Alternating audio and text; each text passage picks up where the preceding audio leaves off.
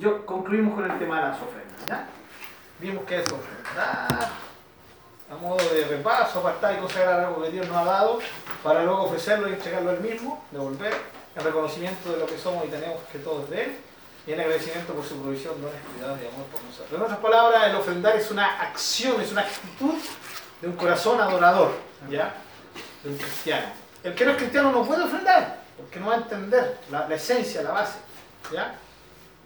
Ofrendar lo que soy, lo que puedo realizar y lo que tengo. En el punto 3 nos enfocamos. ¿sí? Eh, vimos el caso de la viuda, cualquiera puede dar lo que tiene. Hermana, Cualquiera puede, eh, puede dar lo que tiene. Un buen grupo puede dar todo lo que tiene. Darse uno mismo en lo supremo y lo que Dios merece. Los que estuvieron el domingo en mi prédica, que, que, un poco gritona, hace rato no gritaba tanto. Eh, pero una de las cosas que espero que se recuerden, ¿cierto? Fue eh, un buen grupo puede dar todo lo que tiene. Pedro, Pedro dijo, Señor, pero si nosotros lo hemos dejado todo y te hemos seguido, ¿ya? Eh, pero así como echándolo en cara, ¿ya? Entonces, un buen grupo puede dar todo lo que tiene. ¿ya?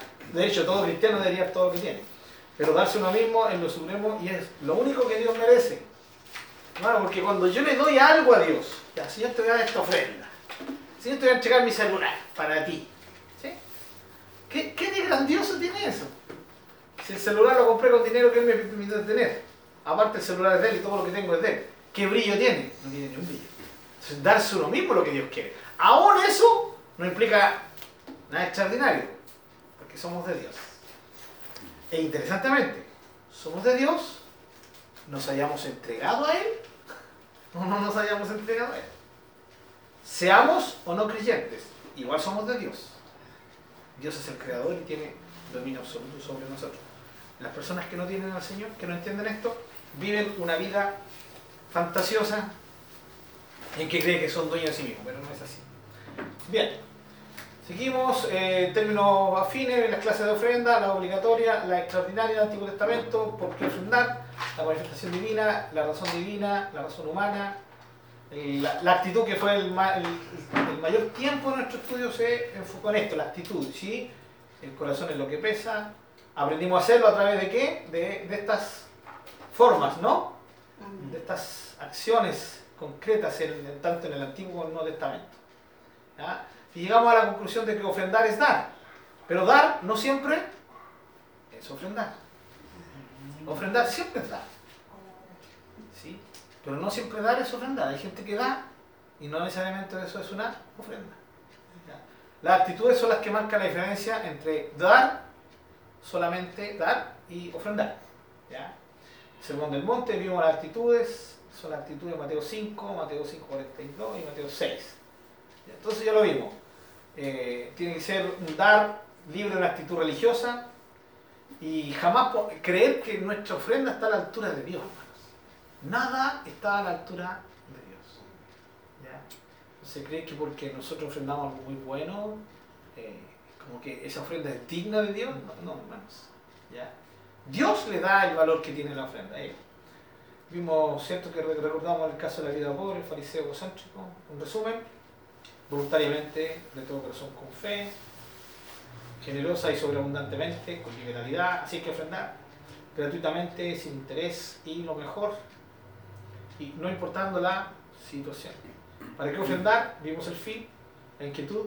¿Quién necesita mis bienes? ¿Dios o la obra de Dios? Tanto en el presente como en el pasado, ¿cierto? La gente creía que podía hacer trueque con Dios. ¿Ya? Dios no necesita nada de nuestra ofrenda. El Dios verdadero no necesita nada puesto desde Él. La lógica divina, Dios quiere que nosotros sostengamos su obra. Si entendemos que damos que lo que, lo que es de Dios, nunca vamos a retener algo. Si Dios nos pide, nosotros damos porque es de Él. ¿Sostenimiento de quién? Y vimos los tres enfoques del sostenimiento con la ofrenda. Sostenimiento de los servidores de Dios, ¿sí? los que están en tiempo completo o sirviendo de alguna forma. Sostenimiento de los necesitados y sostenimiento de la, obra material. Vimos que en la Biblia, eh, el sostenimiento de la obra material, la adquisición, construcción mantención de bienes que son indispensables para el buen desempeño del punto exterior. ¿ya? Eh, vio en los pasajes del, tabernáculo, ¿sí? Lo que sí hemos de reconocer es que en el Nuevo Testamento, el Nuevo Testamento no nos enseña a invertir en lo material. No, eso es definitivo, ¿ya? Sigan personas. Entonces nosotros nos preguntábamos, entonces ¿por qué decimos que hay que invertir en lo material? Solo podemos invertir en lo material si eso material va a beneficiar a las personas. ¿Sí?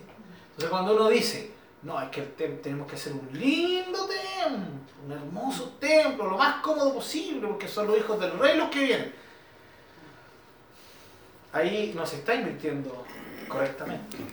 La inversión es hacer un templo donde nos podamos reunir, ¿cierto? Lo suficientemente cómodo para que estemos bien, ¿sí? Eh, pero ya empezar a invertir en el templo, en el templo, y seguir invirtiendo en el templo. Yo les conversaba, ¿cierto? Este, mi una iglesia que iba, mi papá le dijeron, vamos a hacer una ofrenda, una ofrenda especial, ¿ya? Eh, para que la iglesia pueda hacer bendecida. Listo, y mi mamá se pasó cualquier rollo, van a dar para los niños, van a dar para los ancianos. Y dijeron, se levantó una hermana dijo, sí hermano, porque necesitamos hacer una ofrenda para renovar la losa de la iglesia. Y se levantó una hermana y dijo, pero si la losa está buena. Sí, es que hay algunos platitos que están un poquito picados y lo mejor es para Dios. Imagínense, hicieron una ofrenda para renovar losa. Siento que hay en que podríamos invertir ese dinero, ¿o no? Cosas que afecten eh, positivamente, espiritualmente, en bendición a personas. Ahora, obviamente, si están todos los platos quebrados, claro, vamos a renovar un poco, pero hice una tremenda ofrenda, renovaron toda la losa. No sé cuánta plata invertir en eso. ¿Cuántas iglesias? Ah, renovemos el templo. Y uno ve el templo, el templo está bueno, es que hay que renovarlo y hay que. Vamos invirtiendo en cosas que son. No. Si vamos a invertir en lo material, que sea para beneficiar de verdad a las personas. Bienvenido, Maestro Luciano. No se puede ir sin hablar conmigo, Maestro Luciano, hoy. ¿Ah?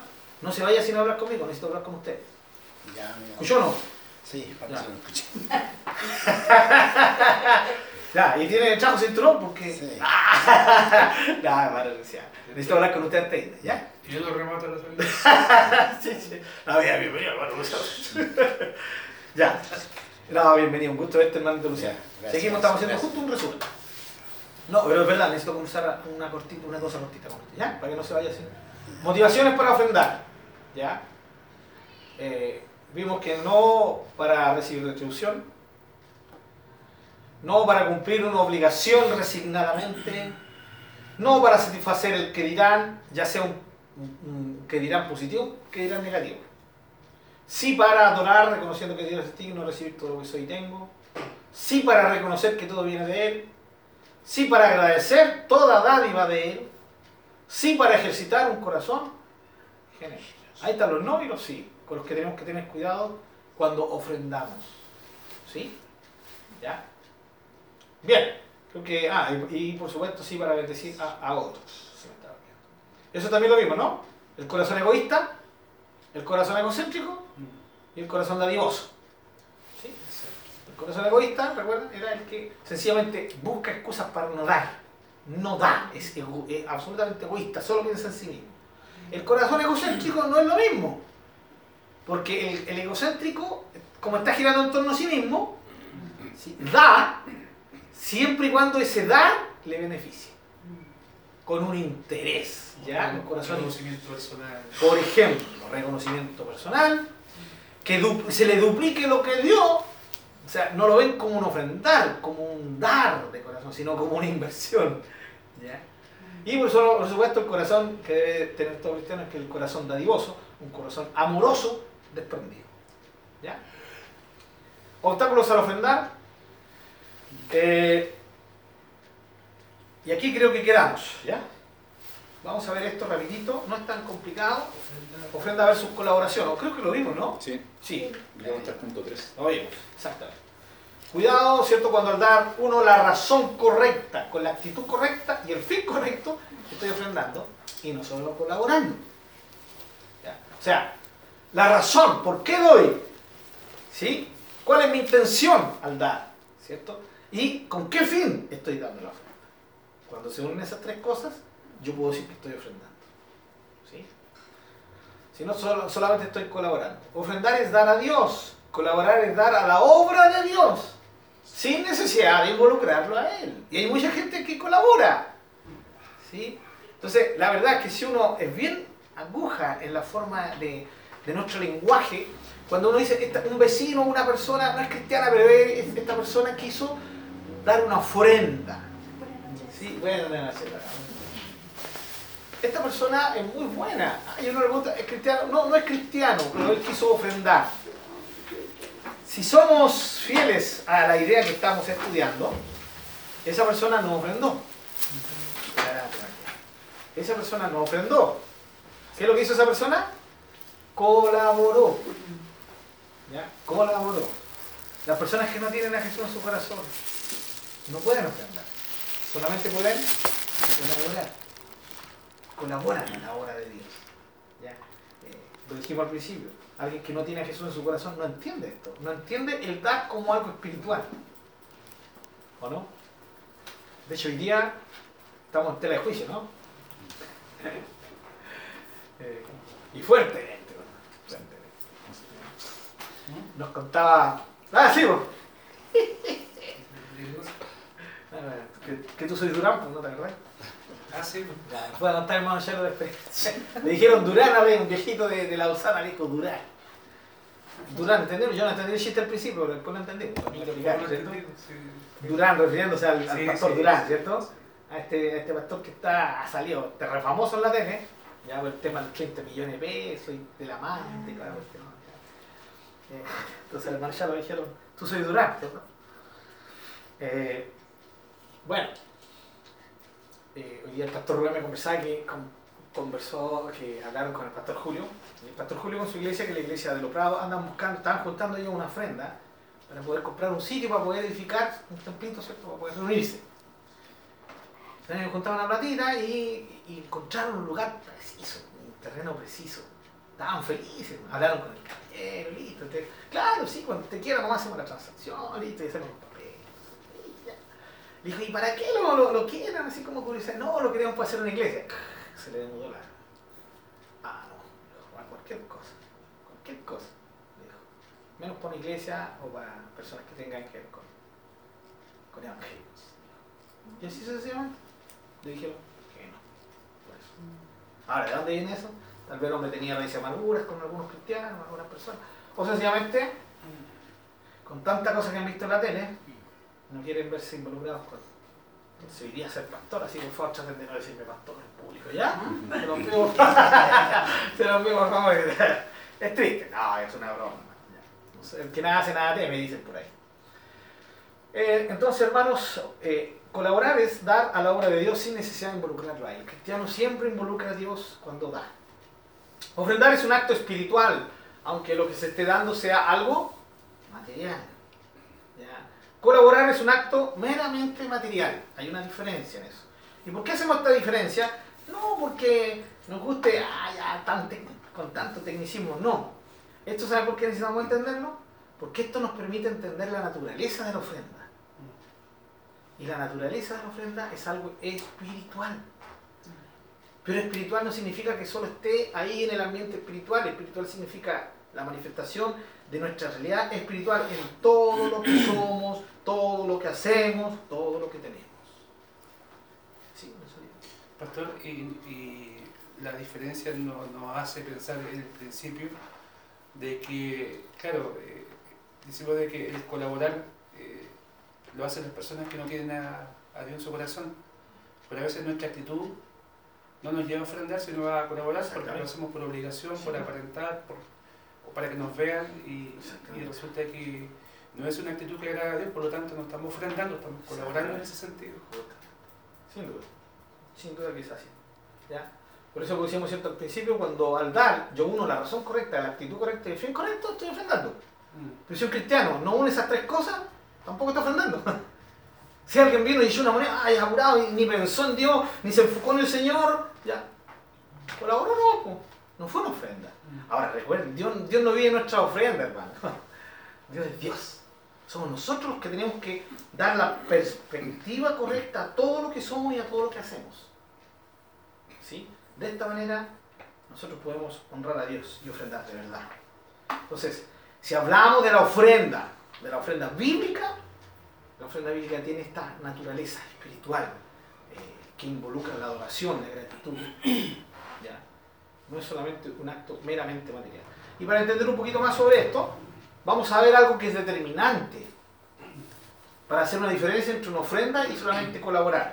Y esto es, si quiero que mi dádiva sea una ofrenda y no mera colaboración, debo cuidar lo siguiente, que muestra mi condición espiritual.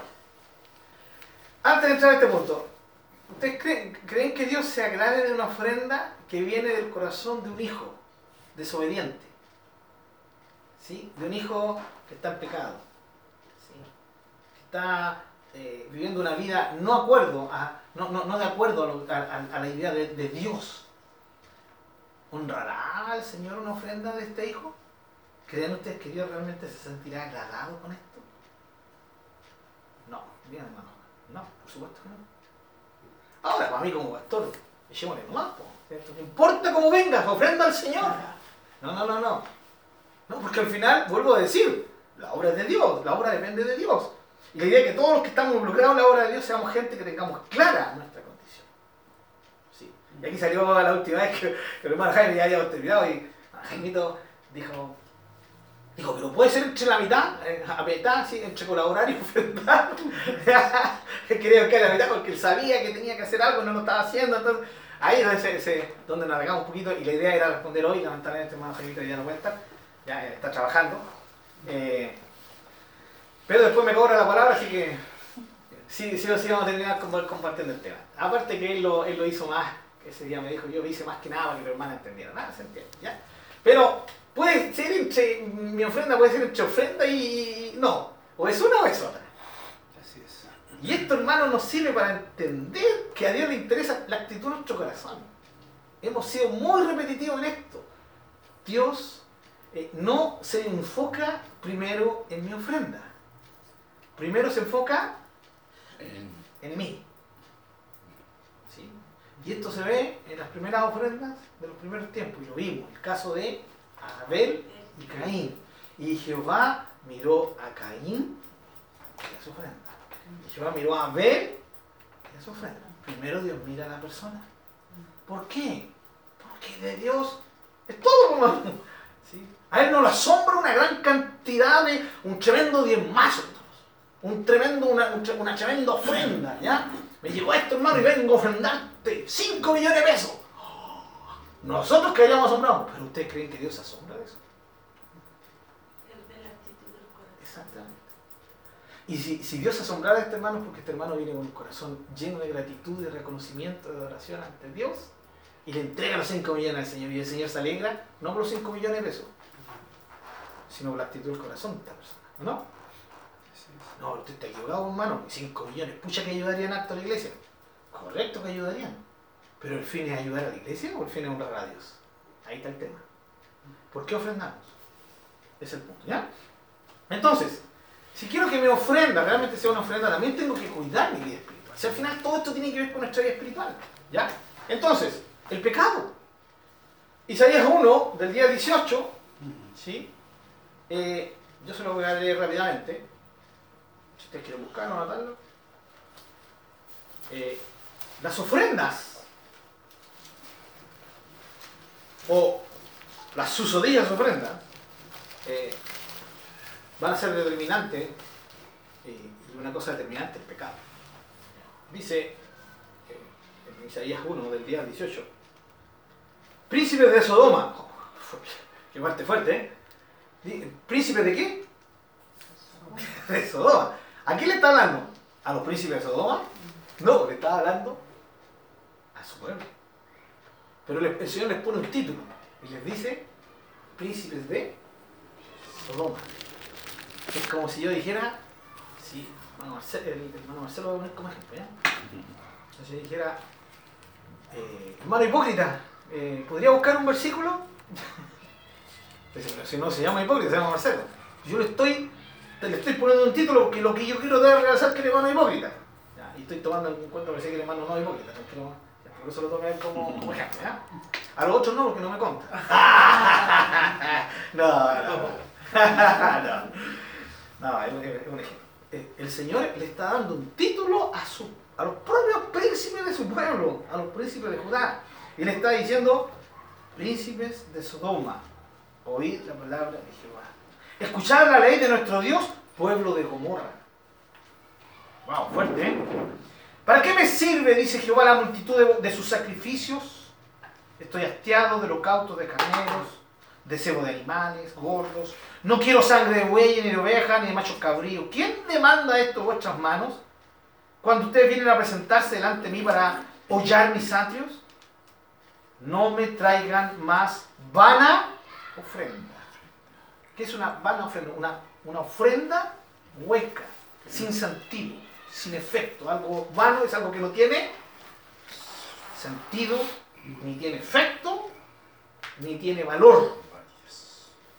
No me traigan más vana ofrenda. El incienso me es abominación. Su luna nueva, sus días de reposo, el convocar asamblea, ya no lo puedo sufrir. Son iniquidad sus fiestas solemnes. Y todas estas cosas que ha nombrado Isaías hasta este momento son las cosas que Dios le mandaba a su pueblo.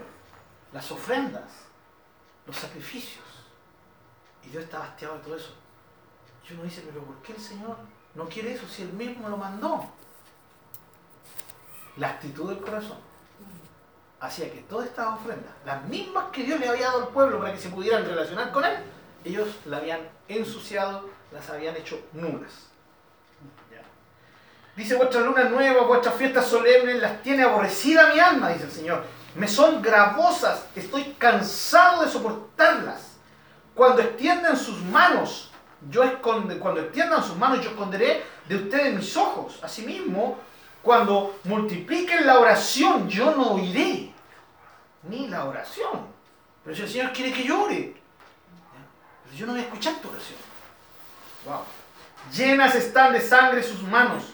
Lávense, límpiense, quiten la iniquidad de sus obras de delante de mis ojos. Dejen de hacer lo malo, aprendan a hacer el bien, busquen el juicio, restituyan al agraviado, hagan justicia al huérfano, amparen la viuda, vengan luego, y aquí viene el versículo que todo- la mayoría conocemos, ¿no? Venid luego, dice, como dice hermano Luciano, ¿te acuerdas? Dice Jehová. Y estemos si vuestros pecados fueren como la grana, rojos como la grana, ¿cierto? Como la nieve serán emblanquecidas.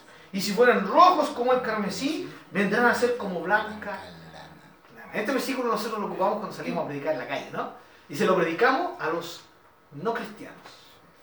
Pero este versículo en el contexto fue dado al pueblo de Dios, al pueblo de Israel. Entonces, las ofrendas Hermano, si, si, si estamos viviendo una vida no- no- que no honra a Dios, difícilmente lo que yo doy pueda transformarse en una ofrenda. Ahora alguien podrá decir, pero nadie es perfecto. Y la típica excusa nuestra, ¿no? Por supuesto que nadie es perfecto. Pero hay dos personas que dicen eso. Los que dicen, no soy, nadie es perfecto, pero yo estoy avanzando y sé que en la ayuda del Señor y en la fuerza del Señor puedo ser victorioso. Y están viendo una vida de historia. Y está los otros que dicen lo mismo. Ah, nadie perfecto. Y solo lo están usando como una vil excusa para seguir en el pecado que no quieren dejar. ¿Sabían eso ustedes? Sí. Claro que lo sabíamos. Lo sabemos muy bien. Chao. Una consulta. eh, ¿Qué pasa si yo a ver, puedo recibir una, una ofrenda de alguien que no agrada a Dios? Bueno, si tú sabes que no agrada a Dios, O sea que la persona tiene un corazón que no agrada a Dios.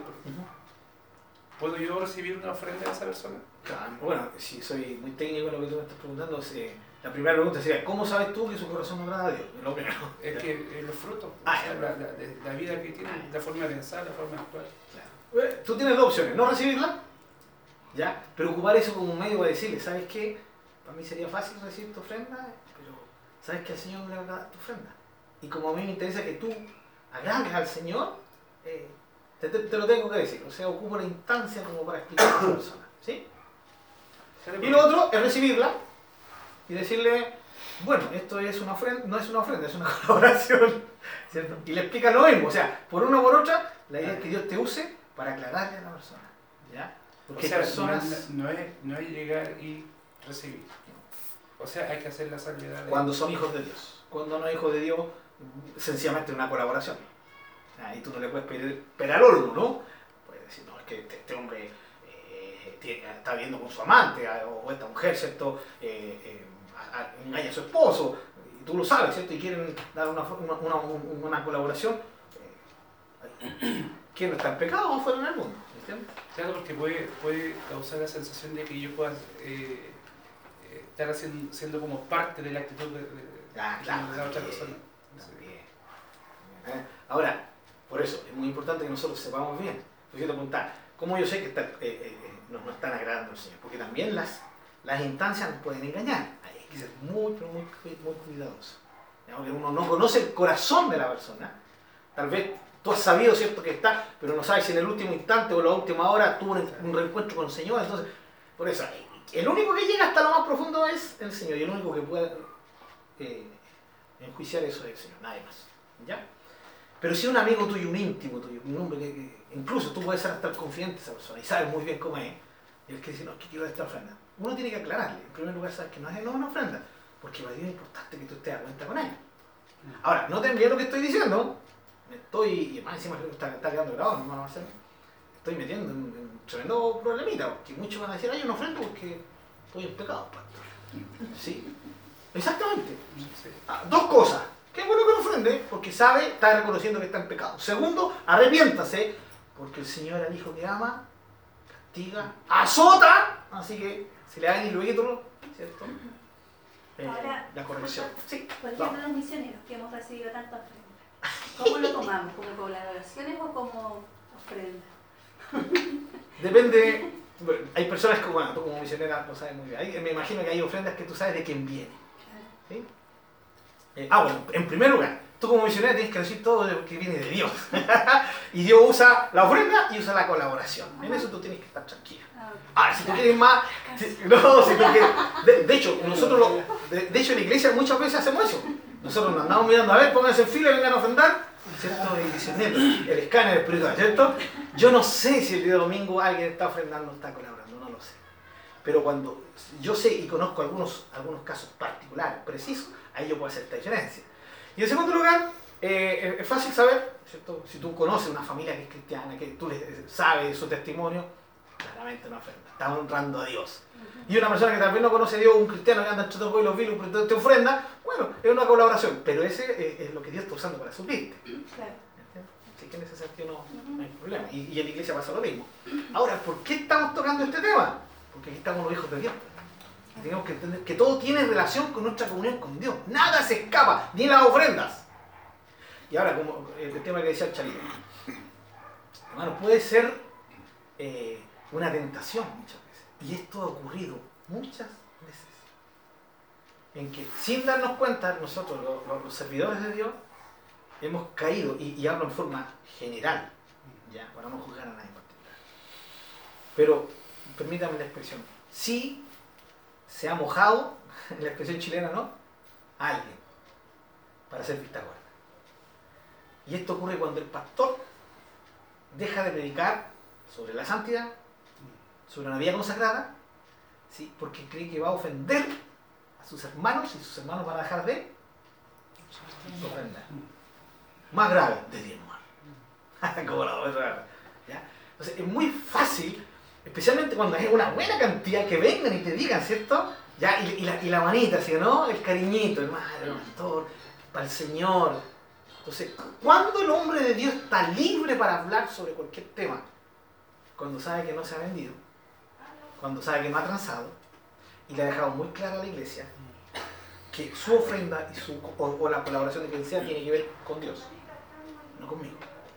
Y que yo no vivo de las ofrendas, vivo de Dios, y en eso estoy tranquilo. Entonces, cuidado con eso, ¿sí? Cuidado con eso. Ya lo vimos en clase pasada, si yo sé que definitivamente viene de una mala fuente, ahí yo debo ser radical y decir, no, gracias. Porque sé que viene de una mala fuente, y me refiero, si yo, sé que un narcotraficante me está trayendo ofrenda, pero resulta que trae justo, justo el cheque con la cantidad que necesitábamos y estábamos orando, esto es del Señor, y ahí cuidado, porque Dios nos puede probar. ¿Qué es lo que hay primero en nuestro corazón? Y si ronda en nosotros la tentación, la justicia que hay en nuestro corazón tiene que vencer esa tentación. Y decirle, esto parece una, una casualidad, una... Qué buen humor tienes, señor. ¿eh?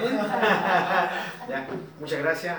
Y no me puedo decir esto. Pero ¿por qué no? Si a usted le va a servir, dice sí, pero. Y, ¿De dónde viene esto? Y hay que enfrentarlo. ¿Y ¿Por qué? Porque ahí está el tema. ¿De quién dependemos? ¿Dependemos del dinero o dependemos de Dios? ¿Sí? Uy, esto en, en- en- el mundo tanto de misiones como en el mundo cristiano se. Eh, imagínense, cortito les voy a contar el, te- el tema. Hay un, un hermano que fue uno de los pastores más conocidos de la Capilla Calvario, de Calvary Shepard, con. Eh, Calvary Shepherd, ¿cierto? Eh,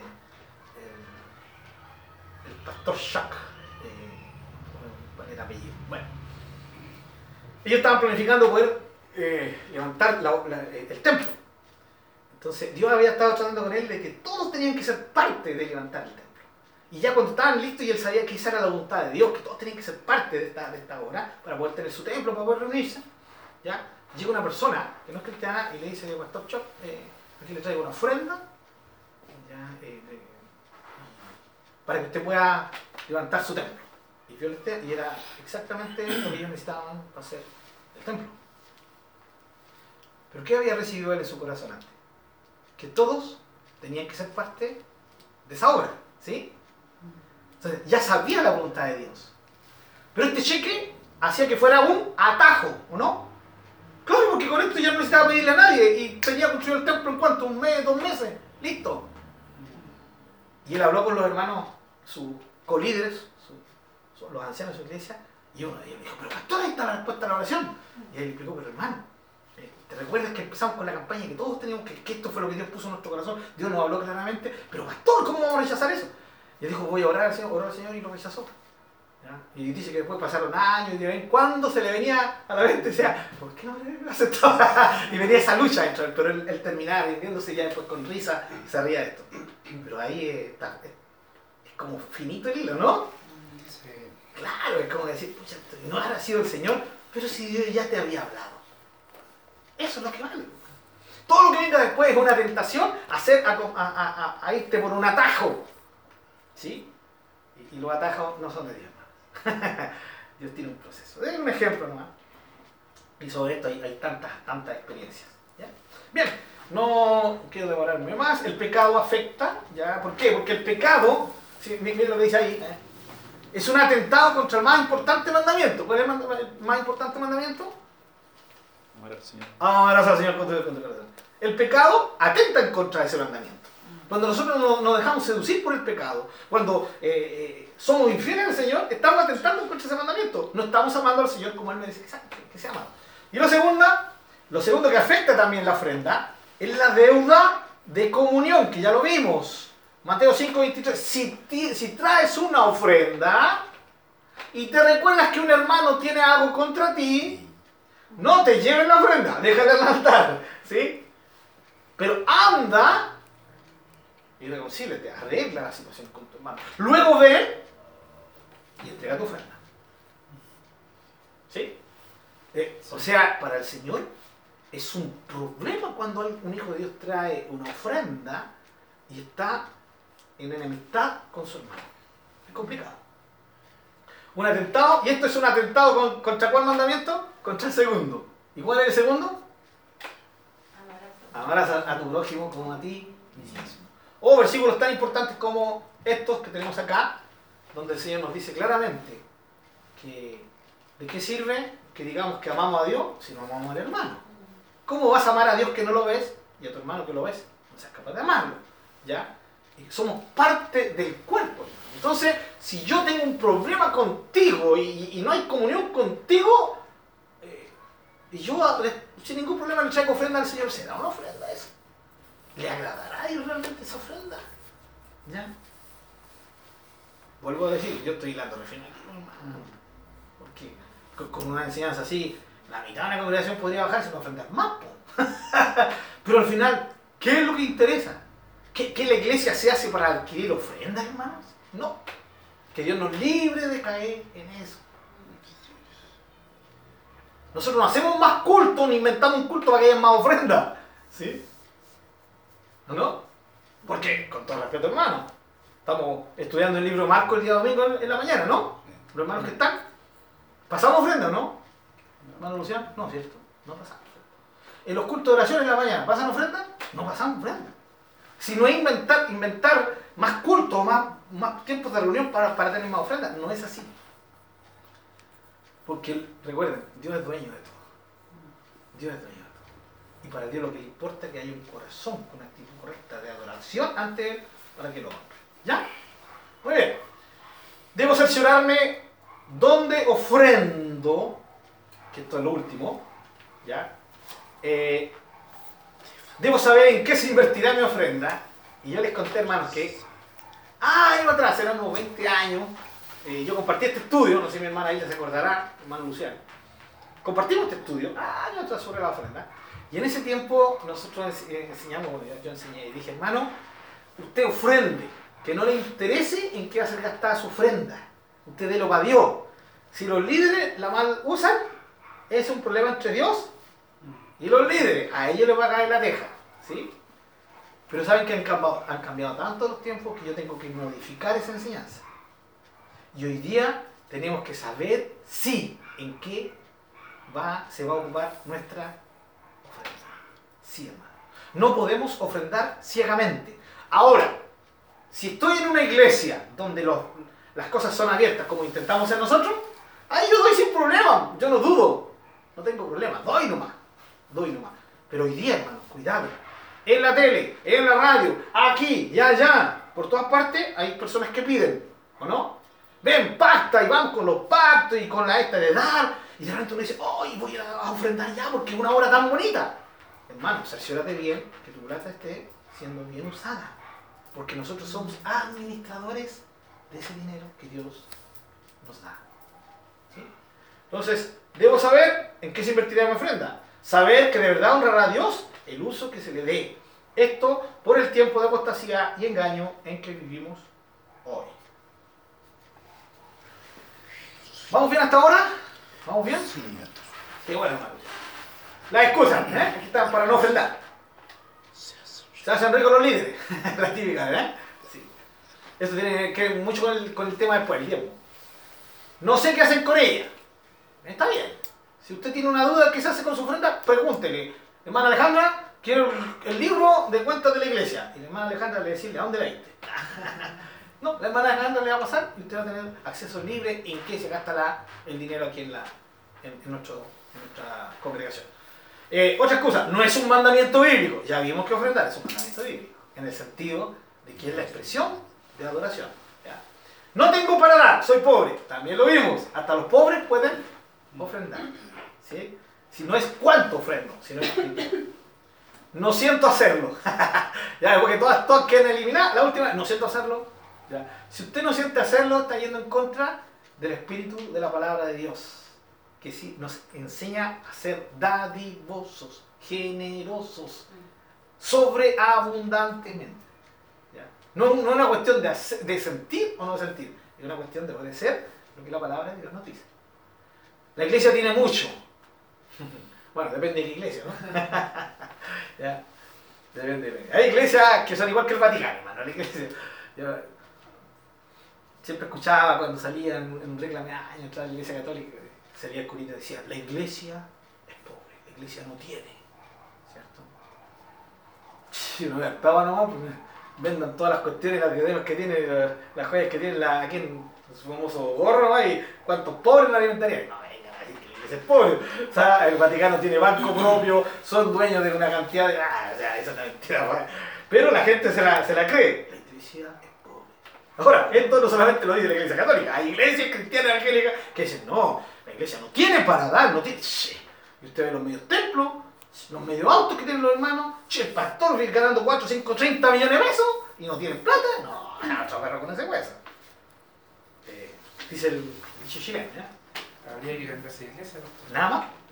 Ajá. Hoy en día así, así de claro. Así de claro. hermano. Pero como no es el caso de usted, que es puro pastor pobre nomás. no, no hay problema en eso. Sí, hermano. Hoy día hay que ser un poquito más radical que antes. Etcétera. Y aquí entramos a nuestro tema. Una ofrenda. Aquí entramos. Me voy a, me voy a poner cómodo, hermano. ¿Me vaya ¿Me trae agüita? Por favor. Sí, un. Ofrenda, mira. ofrenda. Ofrenda. Ofrenda. Eh, vamos a entrar al tema del diezmo, hermano, para aclarar muy bien cuál es nuestra posición como iglesia. Voy a partir eh, viendo un poquito, bueno, el significado claro. ¿Todos entendemos lo que significa diezmo? Diezmo, el 10%. Eso. Muy bien. Es el 10% de algo. ¿sí? En este caso, el 10% de, nuestro, de, de- de nuestras ganancias. Y doctor, quiero hacer una pregunta. Pregúntame. Lo, lo que decían de usted de que cuando uno tiene un problema con un hermano, no puede dar la frente. Ya. Pero, y si uno tiene problema con una- un hombre en el mundo, ¿puede dar la frente? Ah, sí, un hombre del mundo, ahí la Biblia es muy clara. Con su hermano el problema. Ah, con su hermano. ¿Y hermano carnales? no, ahora, no es bueno que usted esté enemistado con alguien que, que- aún que no sea cristiano. La idea es que nosotros tengamos paz, gracias. Ah, ya. que tengamos paz con toda la gente. ¿Sí? Romano dice, eh, mientras dependa de ustedes, ¿cierto? o sea, en todo el esfuerzo que ustedes hagan, estén en paz con todos los hombres, no solo con los cristianos. ¿Sí? Pero es un conflicto que usted tiene con una persona que no es cristiana. El problema está cuando usted tiene un conflicto con alguien que sí es cristiano. Ya, ahora pasa a mi doctor, disculpe que me... Lo disculpo. Lo que le quería decir hace rato, lo que me está pasando a mí, yo trato de decirlo, para que todos mis hermanos oren. Yo antes daba, el diezmo era todo lo que ganaba era para mi Dios, o, o la ofrenda que tenía le daba con todo mi corazón y con era para él. Y en estos tiempos, como ya ustedes están viendo que estoy un poco decaído, que no es decaído, que a lo mejor culpo por la vejez, por mi enfermedad, eh, Por los achaques, por los achaques, y por las preocupaciones que tiene ser, y uno ya no lo puede hacer porque ya no está con las fuerzas antiguas, y uno lo hacía, y queda tranquilo, y decía, lo hice, y ahora es más lenta las cosas. Entonces uno dice, se, eh, ¿cómo lo quería decir? Que no doy con ese, con ese amor. Le doy así como, como hijo uno le da, por darlo. Entonces, eso yo me siento mal. Me siento mal, yo me, me reconozco que estoy mal. Entonces, ¿y yo qué tengo que hacer? Las oraciones, pedirle a Dios que me cambie o,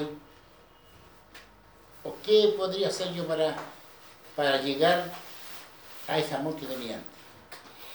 ¿Me entiende, mi doctor? ¿Qué podría hacer yo?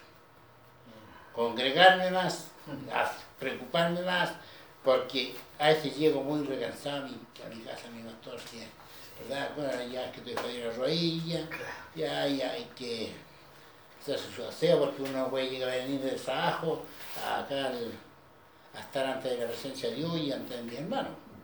Entonces, y ya la hora se pasó. ¿Cómo va a llegar a la última hora? No puedo. Hay tantas excusas que para mí, ¿cómo puedo? Porque nosotros salimos tarde, ya llegamos a la casa, llego a la casa, una vez se me pasa la hora y no siento tanto el amor que sentía antes. Bueno, ese es Esas otro, son cosas, es otro tema, ¿cierto? Pero, otro tema. cortito. Bueno, eh, generalmente uno como cristiano sabe lo que tiene que hacer, ¿cierto? Sí, sabe. Sí, Pero- lo sabe. Yo sé que usted lo sabe. Pero lo, lo No. de antes, esa fuerza que había, ese entusiasmo, a la edad que tengo yo ya, como, Bueno, hermano, es que cuando usted sabe lo que hay que hacer como hijo de Dios, todos sabemos. Lo que pasa es que la lucha espiritual se basa en eso, en que nosotros no hagamos lo que sabemos que tenemos que hacer.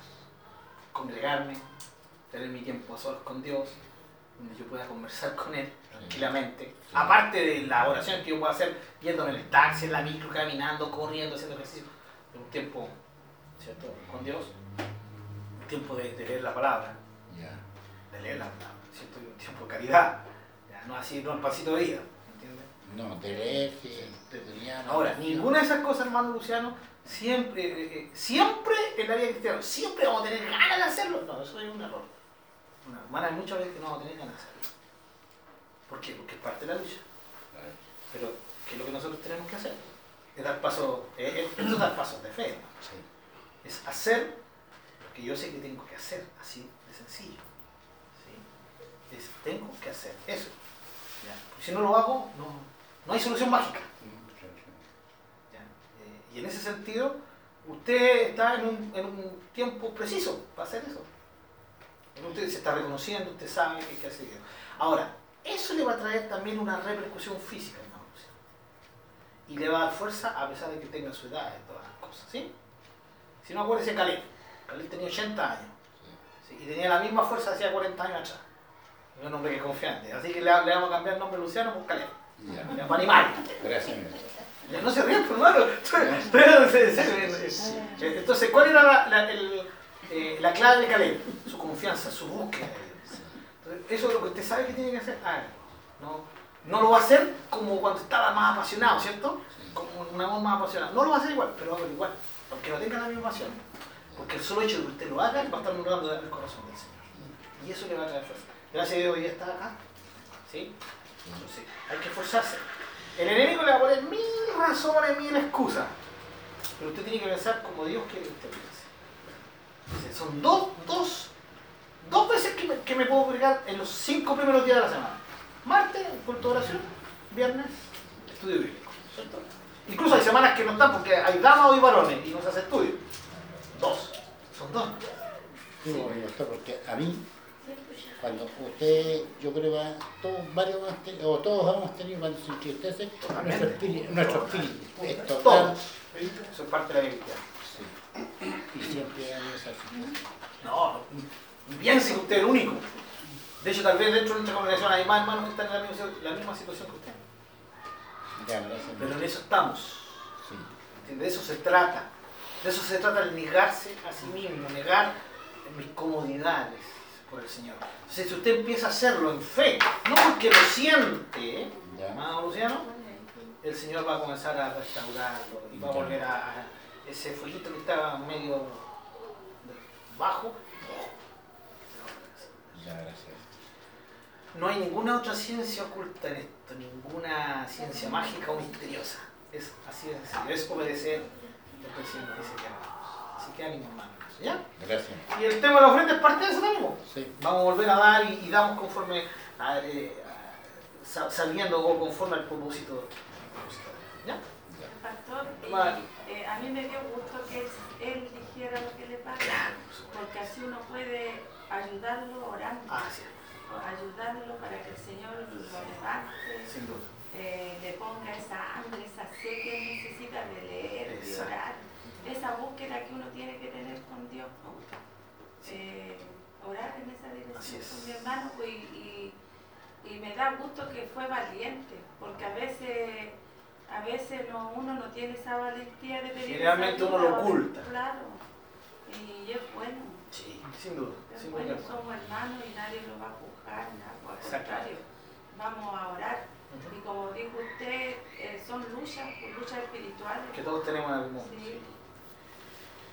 Eh, lo, lo peor es creer que, se deja- que vencimos una lucha que nunca vamos a volver, ¿no? Con el tiempo igual vuelve. Siempre nos tratan de, de, de- de bombardear por todos los lados. ¿no? Así que ánimo, Señor, como dijo mi qué lindo. Eh, de hecho, la Biblia dice, confiésense, ¿cierto? Confi- Confiésense unos a otros. ¿ya? En el sentido de que tenemos que pedir ayuda a otros. Así que ánimo, como te Luciano, ya no estamos aquí sabiendo y como dijo la hermana Hilda, jamás vamos a juzgarlo. ¿Qué No. somos para juzgarlo? Todo lo contrario, a un tremendo apoyo de oración. Bien, hermano, eh, cerrando este paréntesis, importante, entramos al tema del, del diezmo. El diezmo, entonces, ¿qué significa? El 10%, en este caso, todo lo que, lo, de mis ganancias. ¿sí? Eh, 10% de lo que se recibe. Un poco de historia. Ahora, ustedes se van a encontrar en, en internet, se van a encontrar en YouTube. Estudios que aportan y que están a favor del diezmo y estudios que están en contra del diezmo. Y también van a encontrar estudios que son bien equilibrados. ¿Sí? Lo que yo estoy compartiendo aquí es lo que nuestra iglesia ha creído, porque creemos que está en la palabra de Dios y es nuestra forma de ver las expresiones de la palabra de Dios. ¿ya? Entonces yo voy a partir, primero que nada, un poquito de historia. Eh, el primer, ¿alguien se recuerda cuál es el primer momento histórico en el Antiguo Testamento cuando se habla de la palabra diezmo? ¿Alguien recuerda? Nuevo Testamento. Antiguo Testamento. Ah. Amar. ¿Quién dijo? ¿Daba listo? ¿Quién dijo? ¿Hermana Jesús? ¡No, hermana! Muy bien, hermana Jesús. Nadie, hermana. Sí, me- Abraham. Muy bien, hermano Jesús. Un 7. Un 7 al tiro. Muy bien. Ya. Abraham. Abraham había ido, eh, eso, eso de que eh, una persona con poco hombre gane una, a grande ejército, eso no solamente lo vivió ¿cierto? el famoso Leónidas, eh, eh, con sus grandes guerreros, ¿cierto? Los, eh, ¿cómo se llaman estos? Los, los famosos espartanos, los 300 espartanos. Eso ya, ya antes lo había vivido un hombre llamado Gedeón en la Biblia, años, siglos antes de él. ¿ya? Bueno, no, no, no tanto siglos, un año antes, ¿no? ¿cierto? De, de, de Leónidas. Y eh, hubo otro hombre también, ¿sí? Abraham, ¿sí? que vivió los 400 hombres. Y se enfrentó contra reyes, de, de unos reinos poderosos. Y los venció porque Dios estaba con ellos. Entonces, tomó el botín, porque en ese tiempo, después de la guerra, se toman los botines, ¿no? Y vuelve, y Abraham dice que se encuentra con un, un personaje misterioso en el Antiguo Testamento, porque nunca más vuelve a salir. Un, un sacerdote llamado Melquisedec. ¿Ya? No Milciade, no. No sé. Ya, sabes. parte del. Exactamente, de allá viene el hermano Shalom. Este, el famoso Melquisedec. ¿Qué significa príncipe o rey de, no, no príncipe, rey, rey de Salem, rey de paz? ¿Ya? No sabía. Eh, yo sabía eso, yo sabía. Algo me, me hacía sentir. Entonces, Melquisedec era el sacerdote de Dios. ¿De dónde salió Melquisedec? No nos dice nada en el Antiguo Testamento. ¿De qué? ¿Cuál era Salem? Y los eruditos se dan de cabeza ¿de dónde salió esto? Pero él estaba ahí. El tiempo y el espacio, el espacio estaba ahí. Y Abraham vuelve y lo- se encuentra con él, Melquisedec le sale al paso, A- Abraham reconoce que es sacerdote de Dios, ¿sí?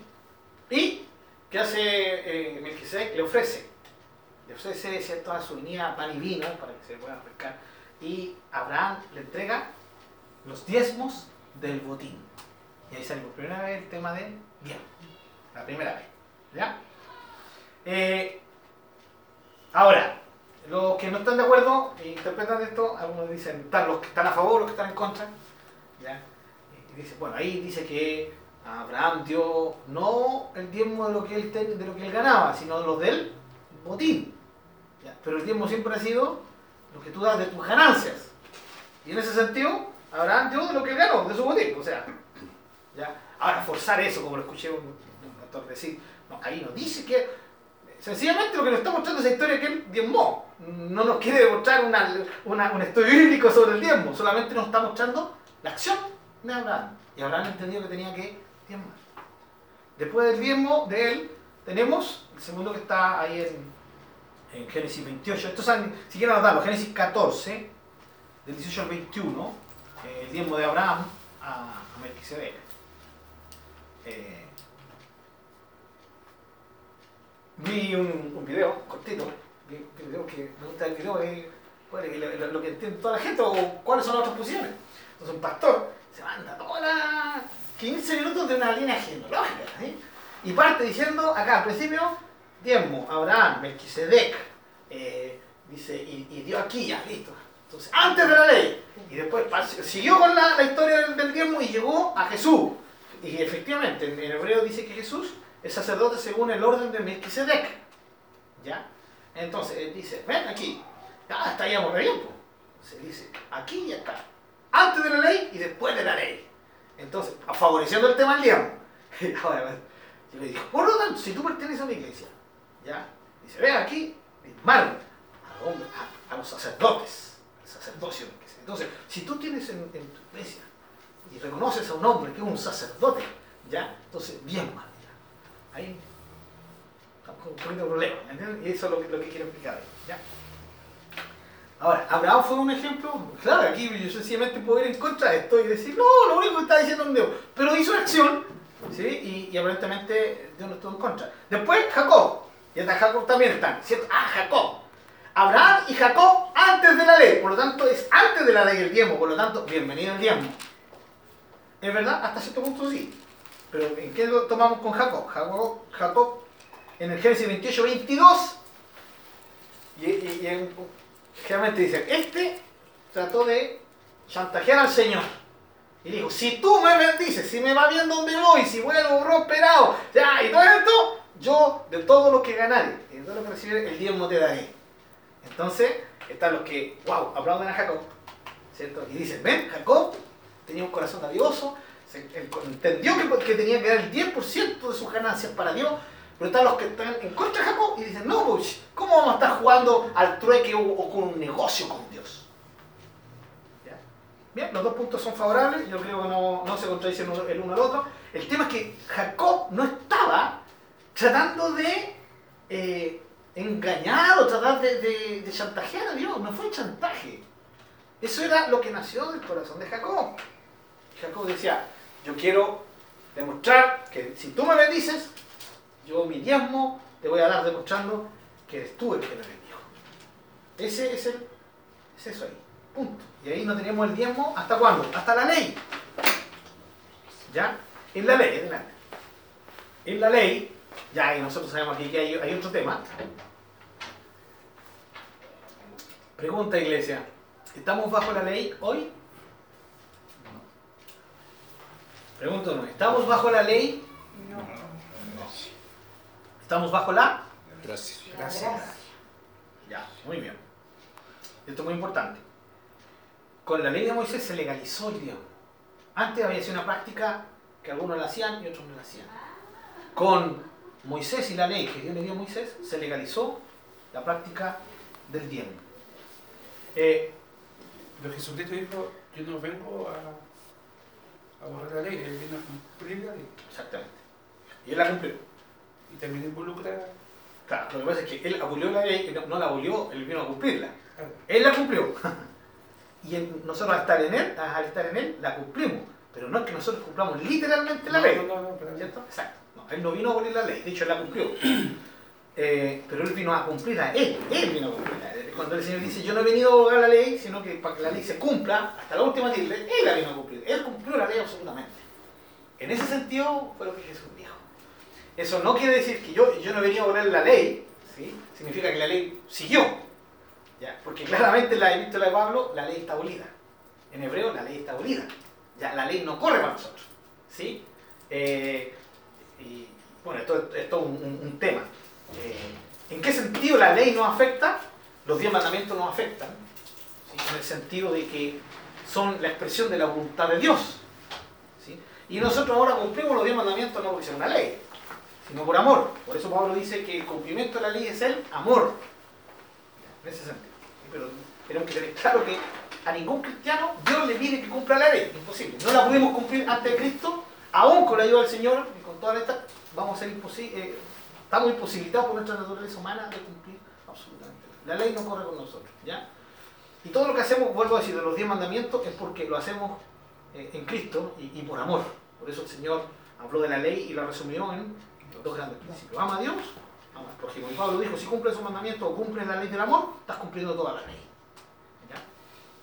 Al revés, si yo creo, yo creo que tengo que seguir cumpliendo la ley, estoy en tremendo problema. Santiago dice que si tú cumples toda la ley, excepto uno, y fallas en un, en un punto, te haces transgresor de toda la ley. Así que, imposible. Si ustedes se dan cuenta, es imposible hacer la ley. Nunca, jamás nunca, Dios pensó que el hombre iba a poder cumplir la ley. Dios dio la ley porque era su, su voluntad. ¿Entienden? Pero Dios sabía que el hombre no iba a poder cumplirla. ¿Entienden? Es como cuando los papás dan las instrucciones en la casa, pero saben que los hijos conoce cada hijo y saben que ah, a este se le va a hacer complicado cumplir esto. Pero el papá igual tiene que dar la ley, ¿no? Tiene que poner normas en su casa. ¿Y cuál es el trato de los hijos a medida que van creciendo? Entre, el papá y los hijos es que eh, el papá le va enseñando a cumplir esas, esas normas. Bien. eh, ahora, ¿cuándo fue legalizada el diezmo? En la ley. Si fue legalizado en la ley el diezmo bajo la ley, ¿está vigente el diezmo hoy para la- los cristianos? Piensen. Y pueden responder. Yo creo que sí. ¿Creen que está vigente? Eh, Sí, por supuesto. Pero en Jesucristo, en amor. No, pero aquí estamos hablando directamente. La ley. La ley, así como en el Antiguo Testamento. Ley. ¿Que si es obligación darla? Claro. Si, nos- rige como ley. No, no, no. no Eh, a eso me refería. No corresponde. Oye, bueno, tu pensamiento, correcto, pero viene de...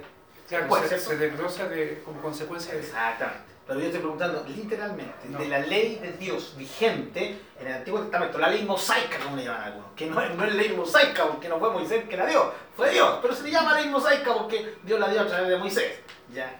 Pero esa ley dada al pueblo de Israel, ¿sí?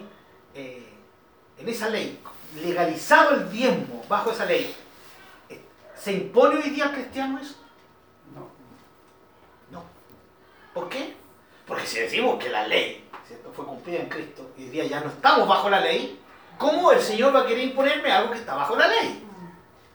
Por eso hoy día nosotros no circuncidamos a ningún niño, excepto los que tienen problema, ¿cómo se llama? La fimosis. Prepucio. El prepucio, ¿cierto? El hecho de prepucio. Listo. Y, y un tema médico. Pero no, no, no lo circuncidamos, pero la circuncisión está dentro de la ley. ¿Por qué? Porque la ley ya no nos rige. Hoy día comemos un rico, exquisito chancho a la cruz o al palo. Y, y, perdón hermano, una acción de gracia, más adentro no va. Ahora, yo no comería chancho, mucho chancho, ¿por qué? Porque me sacaron la vesícula y me hace mal la grasa. Pero yo igual disfrutaría mi, mi pedacito, ¿me entiendes? Claro, los moluscos. Oye, Bueno, yo, yo también me sacaron la vesícula y yo como. Ya. aleluya, qué bueno. Yo, yo como, pero poquito. Y no me hace mal. Tiene más fe que yo, pues mal. A ver, falla la fe. Es que Voy. yo no tenía idea que no había que. Sí, no, no, es que le, le- como ya no tiene eh, esa guarda. No, hermana, siga en fe nomás, el Señor. Con acción de gracia, démosle sí. nomás. Y, de- de- y cuando me quiere invitar a comer chanchito bien, bien asado nomás, no hay problema. Yo me cuidé sí el tiempo que uno se Eso sí. Pero después ya que pasó eso yo comí normal, porque no sabía. ¿No? Sí, siga nomás, hermano. siga. Lo creí. En la ignorancia no hay pecado, en la ignorancia no hay pecado. No sabía que lo que tenía que No, comer, sí. lo que No puede afectar. A mí me afecta un poco cuando como mucha grasa. Pero imagínate, voy al interior y hermano, eh, pastor, vamos a hacer un picantito conejo. ¡Oh! Ay, ay, ay, papá, qué rico. Picantito conejo. Pero el conejo se podía comer también. Etcétera, etcétera, ¿entienden? Ya. Y, podríamos seguir hablando de la ley. Eso ya no aplica a nosotros. Porque la ley, tienen que entender que la ley de Dios para el pueblo de Israel no solo eran los diez mandamientos, habían leyes físicas, leyes sociales, le- le- leyes de sanidad, un sinfín de cosas, hermanos. ¿Ya? Y especialmente las leyes más complicadas para nosotros son las leyes de los alimentos. ¿Qué podemos comer y qué no podemos comer? Los animales inmundos, los animales limpios, ¿cierto? Ya. Entonces, es así de, directo, hermano. Yo, si yo voy a hablar del diezmo esta noche, no puedo partir eh, sin antes decir qué es lo que no podemos interpretar del diezmo. Y el diezmo, mis queridos hermanos, no puede ser impuesto como en el Antiguo Testamento. No puede ser impuesto. Porque ya no estamos bajo la ley. Ahora, rápidamente alguien, Malaquías. Rápidamente. el tema que ahora Malaquías es, capítulo 3, hermano Marcelo, diga. el tema que ahora es, es mayor la se. El peso dice dice hermano Marcelo. Sí, que Jesús se dio todo y la vida dio todo. Exacto. Y así lo que tengo que empezar a dar todo. El mejor era dar el tiempo. Mejor que vamos por la ley. Sí. Ma- Malaquías 3, ¿quién lo tiene? Versículo preferido, yo lo escuché desde, desde niño en el Señor. Versículo 8 y 9 y 10. Por favor, rápidamente, primero que lo. Amén. ¿Robará el hombre a Dios? Pues vosotros me habéis robado. Y dijiste, ¿en qué te hemos robado? En vuestros diezmos, en vuestros diezmos y ofrendas. Ay, ay, ay. Siga nomás. Maldito soy con maldición porque vosotros, la nación toda, me habéis robado. Traed todos los diezmos al alfolí y hay alimento en mi casa. Y probadme ahora en esto, dice Jehová de los ejércitos. Si no, os abriré la ventana de los cielos y derramaré sobre vosotros bendición hasta que sobreabunde. Oye, yo aquí voy a aclarar hermano. Quiero que seamos bien cautelosos lo que yo voy a decir, por favor. Que aquí es complicado cuando uno dice, no, yo creo que toda la palabra es pa- es palabra de Dios, Antiguo y Nuevo Testamento, y eso estamos completamente de acuerdo. Pero nosotros también nosotros tenemos que reconocer que la revelación de Dios es progresiva. Y hay cosas definitivamente del Antiguo Testamento que no son aplicables a la iglesia del Nuevo Testamento. Definitivamente no, hermano. Y uno dice, entonces, ¿y por qué Dios la eliminó? No la eliminó. es progresivo. Solo con Jesucristo vino la manifestación absoluta de Dios y de su voluntad. ¿Por qué ustedes creen que Dios permitía la bigamia o la poligamia en el Antiguo Testamento? ¿O no la permitía? Piensen. El hombre conforme al corazón de Dios. ¿Quién fue? David, David. David fue monógamo, ¿cierto? Salomón también. Fue monógamo David. ¿Saben lo que es monógamo, no? ¿Cierto? Que tiene una sola esposa, No, no fue. una sola pareja. ¿Segura, hermana? No me estés prestigiando al hombre conforme al corazón de Dios. ¿Cuántas mujeres tuvo entonces? Dos. Tres. Cuatro. ¿Quién da más? Cinco. Seis conocidas. Siete. Tuvo hartas esposas David. No tantas como otros, pero tuvo varias. ¿Sí o no? Ah, la- iba a decir una pero no es tan, tan grande. Se escucha la ley y dice. Ya, muy bien. Eh, no voy a tocar Salomón, porque Salomón eh, es otra, es otra cosa, otra cosa, muy diferente a su papá David, ¿no? Pero muchos hombres eh, fueron bígamos, polígamos, ¿sí? Que Dios, Jacob, el patriarca, ¿sí? Eh, es que Dios quería que fueran, tuvieran varias esposas. ¿Cuál fue la voluntad de Dios del principio? Una mujer. ¿Por qué? ¿Dónde dice eso? Dice, lo dice en Génesis. Y se unirá, dejará padre y madre, se unirá Su mujer. a su mujer. El primer bígamo fue Lamec, un descendiente de Caín, perverso, desafiador, ¿cierto? Al Dios eterno, totalmente, soberbio, él fue el primer bígamo, tuvo dos mujeres, ya, y de ahí partió toda la cuestión. Pero de la descendencia de Caín, o sea, una descendencia pecaminosa, y, aparte un hombre absolutamente eh, desafiante ante, ante Dios. Cuidado, hermano, nunca fue la voluntad de Dios que fueran bígamos. Entonces él permitió cosas en el Antiguo Testamento. ¿Pero las permite hoy día? Algunos dirán, mejor antiguo pacto. bueno, ya lo sabía. No, hermano, hoy día no hay permiso para tener dos mujeres. ¿no? Excepto que enviude. ¿Sí? Enviudando puedo tener 20 mujeres. Sería medio sospechoso. No, pero puedo tener. Pastor, es que la ley, disculpe, la ley humana no permite eso tampoco. Aparte, en Chile no. Eh, bueno, Y en la mayoría de los Chile, países, y en la mayoría de los países occidentales. Acá en Chile sí.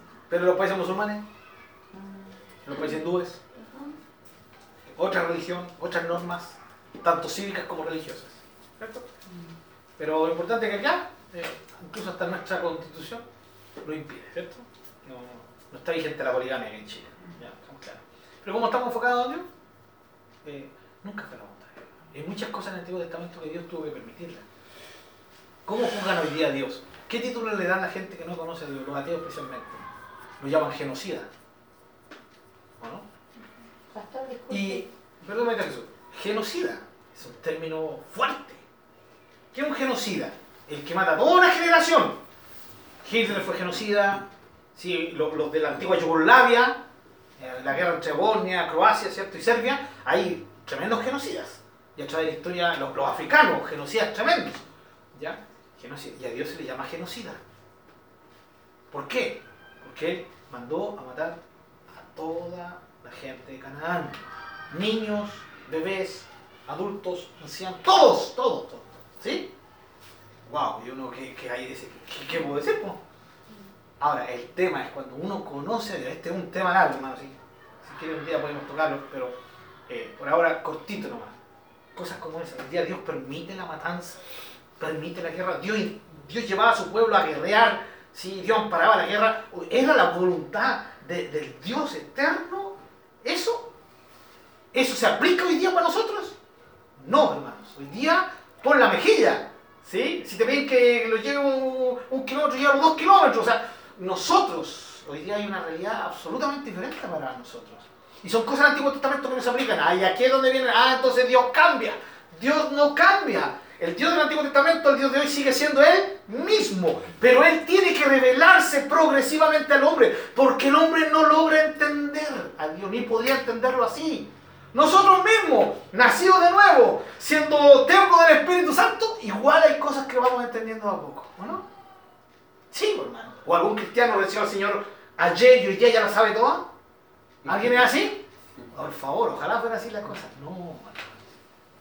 Llevamos 20 años, 15 años enseñando en la iglesia y sigo aprendiendo. Sigo aprendiendo. ¿Entiendes la idea, hermano? Entonces, esto es lo que pasa. Entonces, el Antiguo Testamento eh, no es que Dios haya cambiado, no, sino que Dios se tenía que ir revelando de una forma que el hombre lo entendiera. Pero día después de Jesucristo todo esto cambia. Hay una revelación absoluta de Jesucristo, clarísima como el agua, ¿o no? O alguien duda. Si no es que sigue los pasos de Jesús nomás. Si alguien tiene dudas sobre algo, ¿qué haría Jesús? La típica pregunta, ¿no? ¿Qué haría Jesús? Q-H-J. La abreviación. Eso es. Hoy día tenemos los parámetros para todos los aspectos de nuestra vida en Jesucristo. ¿Ya? Porque con Jesucristo viene la revelación absoluta de Dios. Ahora, sobre esto, está el Antiguo Testamento. Hay cosas que se, se dieron en el contexto de la ley que Dios le entregó a Moisés. Esa ley ya no reina sobre nosotros. Nosotros hoy día estamos bajo la gracia, ¿cierto? Y bajo el reinado de Jesucristo. Por eso, Efesios es claro, en Cristo, en Él. ¿Cuántas veces se repite? Una, dos, tres, cuatro. ¿Sí? Porque nosotros estamos en Jesús. En Jesús nosotros complacimos al Padre, no por nuestra propia individualidad. ¿Estamos de acuerdo? ¿Sí? ¿Vamos bien hasta ahora? Bajo esto, la ley ya no nos rige. Y si el diezmo está bajo la ley, ¿nos regirá hoy? No, no nos puede regir. No importa las interpretaciones que le queramos dar. Porque, como dijo Santiago, si fallas en un punto de la ley, fa- lo fallas todos. Entonces, todos los que quieren imponer la ley y usar el diezmo, no, que el diezmo es vigente hoy día, y, y no hay una explicación en el Nuevo Testamento, ya, entonces todas esas personas tendrían que dejar de comer chancho, ¿sí? tendrían que guardar el sabbat, tendrían que hacer todo lo que la ley dice que hagamos. Y que sabemos que hoy día no aplica a nosotros. O sea, o la ley completa, pero no podemos estar sacando provechito de algunas cosas, ¿no? Eso es, eso no es cristiano. Eso no es sin ser sincero, ser transparente. Muy bien. Ahora, alguien dirá, eh, bueno, entonces no, no, nada del Antiguo Testamento. Pero por favor, acabamos de decir, y ya lo digo, ¿cierto? Eh, en Cristo, ¿cierto? La realidad del amor de Jesús, claro. Y aquí está la diferencia. ¿Qué es lo que del Antiguo Testamento? Sí, que nosotros aplicamos el día de hoy. En el amor aplicamos todos los principios del Antiguo Testamento que son válidos para hoy. ¿Sí? Por ejemplo, David decía, y nosotros lo cantamos. Bueno, dejamos de cantarla, yo creo, Jairo, pero cantamos un canto basado en, obviamente, lo espiritualizamos y cantamos y decimos, perseguí a mis enemigos, los alcancé, los destruí, los atravesé, bajo los pies del Señor cayeron. No se levantan, me salió mi roquera, ¿cierto? Es el Salmo, Salmo 18. Salmo precioso del rey David. Nosotros lo espiritualizamos, pero ¿ustedes creen que David lo espiritualizaba? No, David estaba diciendo literalmente, perseguí a mis enemigos, los alcancé, pasé por sobre ellos, los destruí. ¿Entienden, no? O sea, ¿puedo aplicar ese principio de guerra Antiguo Testamento hoy día? No, porque chocan contra la relación de Jesucristo. De esa forma nosotros sabemos qué es lo que el Antiguo Testamento pasó al Nuevo Testamento y qué no. Ahora, ¿esto significa que el, Nuevo Testamento, el Antiguo Testamento es malo? No, porque no podríamos entender el Nuevo sin el Antiguo. Y el Antiguo, todos sus principios, la manifestación de Dios siguen vigentes. ¿Sí? Les voy a dar un ejemplo. En el Nuevo Testamento sale que teníamos que cantar con instrumentos. ¿Alguien se ha dado el tiempo de estudiar el Nuevo Testamento? Si el hecho que, que ocupemos una guitarra, una batería, una eh, banjo, eh, piano, de... bocina, ya en el Nuevo Testamento Motiva. Eh, Yo lo ah. he leído, pero no me acuerdo en qué parte, pero sí sale en el, o sea, en el Antiguo Testamento. es, no, en el Nuevo. Ah. No, en el Antiguo. ¡Uf! Ah, sí. No, los judíos eran secos, todo instrumento, usamos 150, ¿no? Todo lo que respira el Señor, con cuerdas, con flauta, con símbolos resonantes, ah, lindo, usamos 150. Pero en el Nuevo Testamento sale que tenemos que usar instrumentos. ¿Nadie se ha dado el tiempo? Bueno, como no puedo esperar que me respondan todos, no, no sale en ninguna parte. Y es por eso que nuestros hermanos evangélicos pentecostales no ocupan instrumentos. Nosotros lo decimos, ah, ¿cuál- ¿qué iglesia? Ah, esa iglesia que no toca instrumentos. no tenemos ni idea del nombre de ellos. Evangélicos pentecostales. Usted los conoce porque siempre la, mujer con su pelito largo, ¿cierto? Siempre con falda, nunca pantalón a la mujer, no se pintan, eh, los hermanos siempre eternos, ¿sí o no? Hombre acá, mujer acá, muy estrictos. Y hay otra cosa que los caracteriza. No tocan instrumentos. En algunas han permitido entrar el teclado como órgano. La mayoría no. ¿Y saben por qué? ¿Saben cuál es su excusa? Dicen que en el Nuevo Testamento no hay nada que nos motive a que nosotros usemos instrumentos. ¿Y saben que tienen, tienen verdad? ¿Y tienen razón?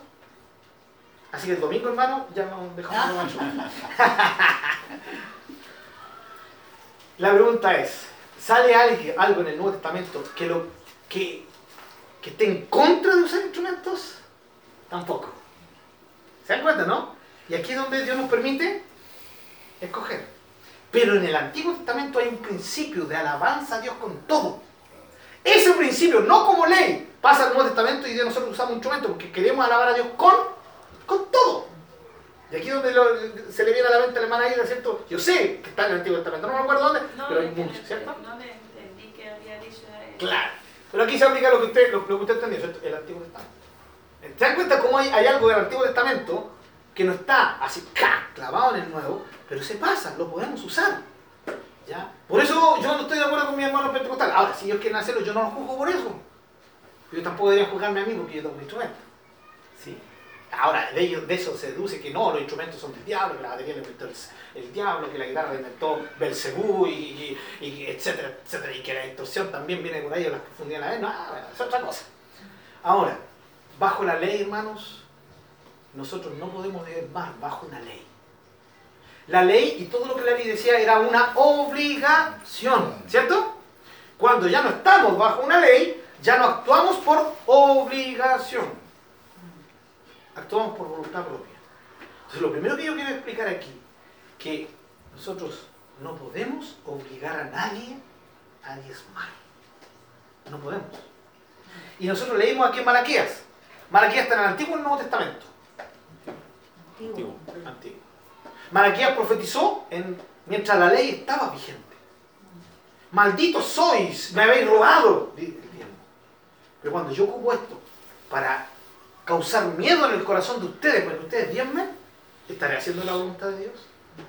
No. Eso es antiético. Ahora, algún hermano dirá, pero yo leí esto yo empecé a diezmar porque Dios me habló el corazón. Bueno, Dios te habló. Pues yo como pastor, yo no puedo usar esto para meterle miedo a los hermanos para que ofrenden. Y eso es lo que se hace en muchos lugares. Ahora, con todo esto, ah, pastor, entonces está claro, nosotros no creemos en el diezmo. ¿Por qué no? Vamos a ver. Los primeros, historia, primer ejemplo, ¿cierto? Ya los vimos. Hecho, hecho ley, ¿cierto? Pero fíjense que aún en la ley habían tres principios bíblicos que se aplicaban cuando Dios mandaba que se diezmara. ¿Ya? No sé si los puse aquí. Ah, sí, el principio de obediencia. Era una ley, ¿o no? En el Antiguo Testamento, era una ley. ¿Ya? Si era una ley, ¿qué esperaba Dios del pueblo? Que el pueblo obedeciera. Toda ley de Dios se trata para que sea obedecida. Entonces, esto en el Antiguo Testamento había un principio espiritual, que era el principio de la obediencia. La pregunta, ¿ese principio existe hoy? Por supuesto. Tanto así que el Señor dijo, si me aman, guarden mis mandamientos. La obediencia. Es un principio. Eso que se aplicaba al diezmo hoy día, el principio del diezmo, de la obediencia, sigue vigente hoy. ¿O no? Hoy día también hay mandamientos de Dios. ¿Cuál es el más importante de todos? El amor, ¿o ¿no? Ama a Dios, ama a tu prójimo, pero mucho más enfático. Jesús les dijo, nos dijo, les doy un nuevo mandamiento, que se amen unos a otros, como yo los he amado. No es que se amen unos a otros, eso también decía el Antiguo Testamento. Lo nuevo es que hoy día tenemos que amar unos a otros como Él nos amó. Eso marca una tremenda diferencia. El principio de la obediencia. El principio del amor. También regía el diezmo en el Antiguo Testamento, el principio del amor. ¿Por qué? Porque las- los, los israelitas tenían que diezmar. ¿Para qué? Para cuidar de los necesitados. Diezmaban para cuidar a los levitas, que eran hombres que estaban dedicados al servicio de Dios y no podían trabajar, ni podían sembrar, ni ninguna de esas cosas. Entonces tenían que vivir diezmo. Estaba dado para qué? Para la viuda, que no podía autosostenerse, para el huérfano, que no tenía quien lo sostuviera, para los extranjeros pobres. O sea, ese principio del amor que Dios lo dio, el diezmo lo va a traer, este es un mandamiento. ¿Para qué? Para que haya alimento en mi casa. ¿Se acuerdan Malaquías? Sí, haya alimento en mi casa, porque de ese alimento, de ese diezmo, se sostenía a la gente necesitada. ¿Y ese principio de amor está vigente hoy? Claro, hay un principio de amor hoy día. ¿O no estamos preocupados de los pobres? Deberíamos, deberíamos estar preocupados, ¿no?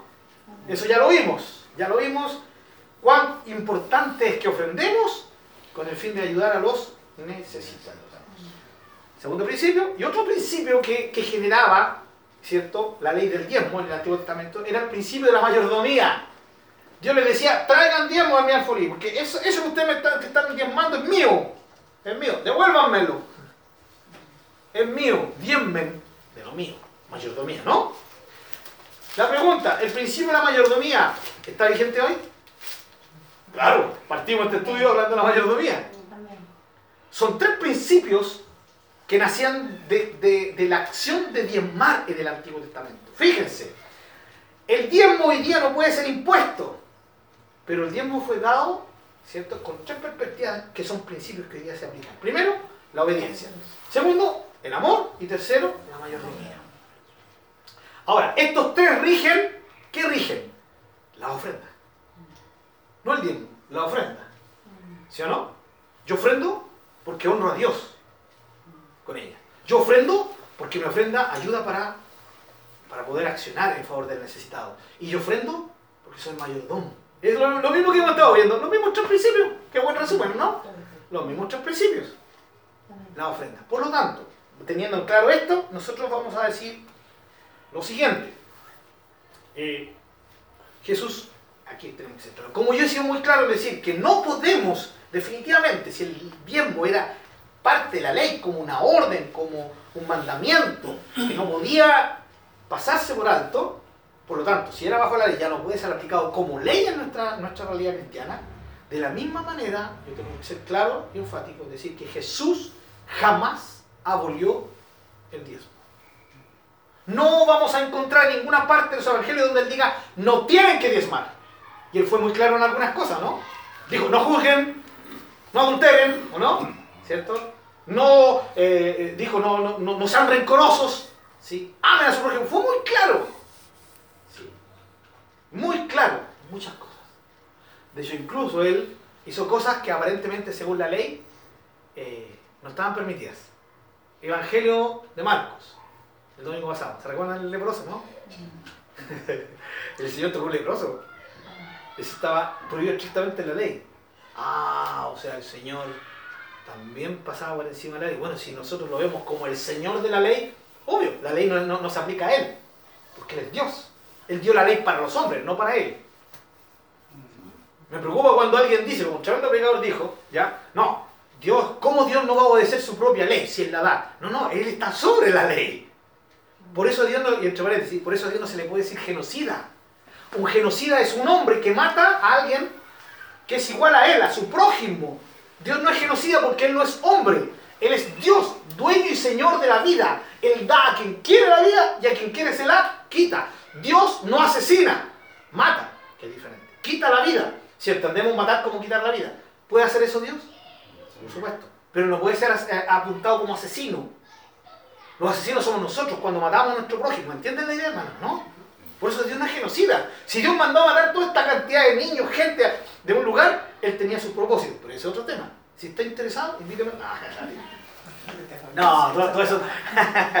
ya conocí, ya, ya. Nada más. No, porque eso es mentira, porque si me invitan a tomar tecito, lo más probable que le diga que no tengo tiempo ya. Pero sí va a tener un, sistemita ahí con los pastores que queremos hacer este año y ahí puede salir. No, pero todo esto tiene una respuesta. Sí, que Dios realmente es un Dios malo en el Antiguo Testamento. Por eso algunos dicen, no, el Dios del Antiguo Testamento no puede ser del Nuevo. No, el mismo Dios. Pero Dios tenía que revelarse, según eh, la percepción de la gente. Ya, volviendo al otro punto. Jesús no erradicó en ningún momento. Ustedes no van a encontrar jamás en el Nuevo Testamento que diga no se diezme. Interesante, ¿eh? Interesante. Porque si, si hubiese sido algo, ¿cierto? Así grave, se hubiera, hubiera dejado muy claro el Señor o los apóstoles en sus epístolas. Pablo fue muy claro, dijo que nadie te juzgue en temas del día sábado. ¿Sí? Ni en tema de fiesta, ni en tema de, lunas nuevas. ¿Sí? Fue muy claro, Pablo. Ya. Fue muy claro. Los apóstoles, cuando vinieron con el problema de que si los gentiles, los que no eran judíos, tenían que cumplir todas las, las obras de la ley, ¿se recuerdan? Estaban los que estaban en contra de Pablo, que decía Pablo y, Bernabé, les decían, no, ustedes son gentiles, la ley no es para ustedes, no tienen que circuncidarse. Y los judaizantes, que eran los judíos que estaban haciéndose cristianos, decían, no, también tienen que circuncidarse. ¿Y qué, qué, a qué conclusión llegan después del concilio de Jerusalén?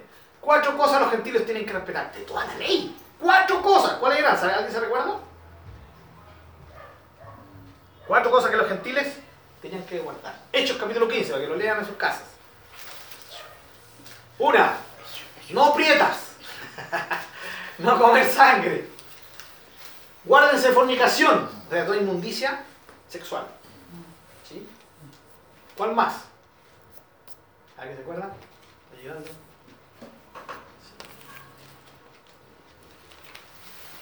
Sangre. No comer sangre, Sí. No fornicar. oye, claro. No matar. Ya. Lo voy, lo voy a dejar de tarea para acá. Cuatro puntos, búsquenlo, ¿ya? Y no, no tengo el tiempo para, para desarrollar. Entonces, eh, entendemos la idea, hermano, ¿no? ¿Sí? Fueron muy claros en anular cosas, pero el diezmo en ninguna parte se anula, ni el apóstol Pablo, ni el apóstol Juan. ¿Ya? Ok. ¿Estamos claros hasta ahora, cierto? Muy bien. El Evangelio de la Liberalidad. Vamos. ¿El diezmo puede ser una ofrenda especial? Claro que sí. El diezmo es una ofrenda más, pero es una ofrenda especial, porque es una ofrenda comprometida. ¿Cómo, cómo, cómo ofrendo yo? Yo digo, ya voy a echar mil pesos o lo que tengo en el, bolsillo, ¿no? El diezmo, en cambio, es una ofrenda especial, donde yo digo, yo voy a apartar el 10% de, de mis ganancias y se las voy a ofrendar de una forma especial, reconociendo con este diezmo, ¿cierto? Con este 10% de mis ganancias, que todo es de Él, lo voy a adorar con esto, etcétera, etcétera. Todo lo que vimos en la ofrenda, el 10%. Ahora alguien dirá, eh, no, el 10% no. ¿Ya? Porque eso es del Antiguo Testamento. Eliminemos entonces el diezmo. Y digamos ofrenda no. Ya, pero o, comprométase con una ofrenda. ¿Sí? Ya, ahora, ¿cuánto? Eh, No sé, ¿un ci- 5%? Eh, La idea del diezmo es, como un piso, es como que nos da la idea en el Nuevo Testamento, como el Señor no la abolió, ¿cierto? Tampoco la apoyó así abiertamente, queda a disposición de los creyentes. ¿Sí? Pero si el creyente piensa en esto, que es una ofrenda especial, segundo, que es una ofrenda fija para poder proyectarse en la obra de Dios. ¿Saben, hermanos? Si toda nuestra iglesia diezmáramos, nosotros sabríamos cuánto dinero contamos, con qué dinero contamos a fin de mes. Y podríamos hacer muchas más cosas las que estamos haciendo. Pero no sabemos, no sabemos con cuánto vamos a llegar a fin de mes, no sabemos cuánto se va a ocupar aquí, ¿cierto? Porque no todos diezman. ¿Ya? Muy bien. Así que hay que diezmar. no, dale, no, no, vale. Otra. Su fin.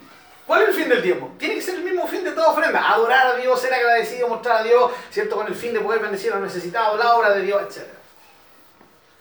Eh, recuerden que yo hoy día les voy a mandar, o mañana, a su WhatsApp les voy a mandar este estudio. Si no, aquí va a quedar libre el que quiera tomarlo y quiera fotocopiarlo, si no tienen cómo sacarlo de internet, ¿ya? Eh, así que no, no es tan urgente también que, lo escriban, ¿ya?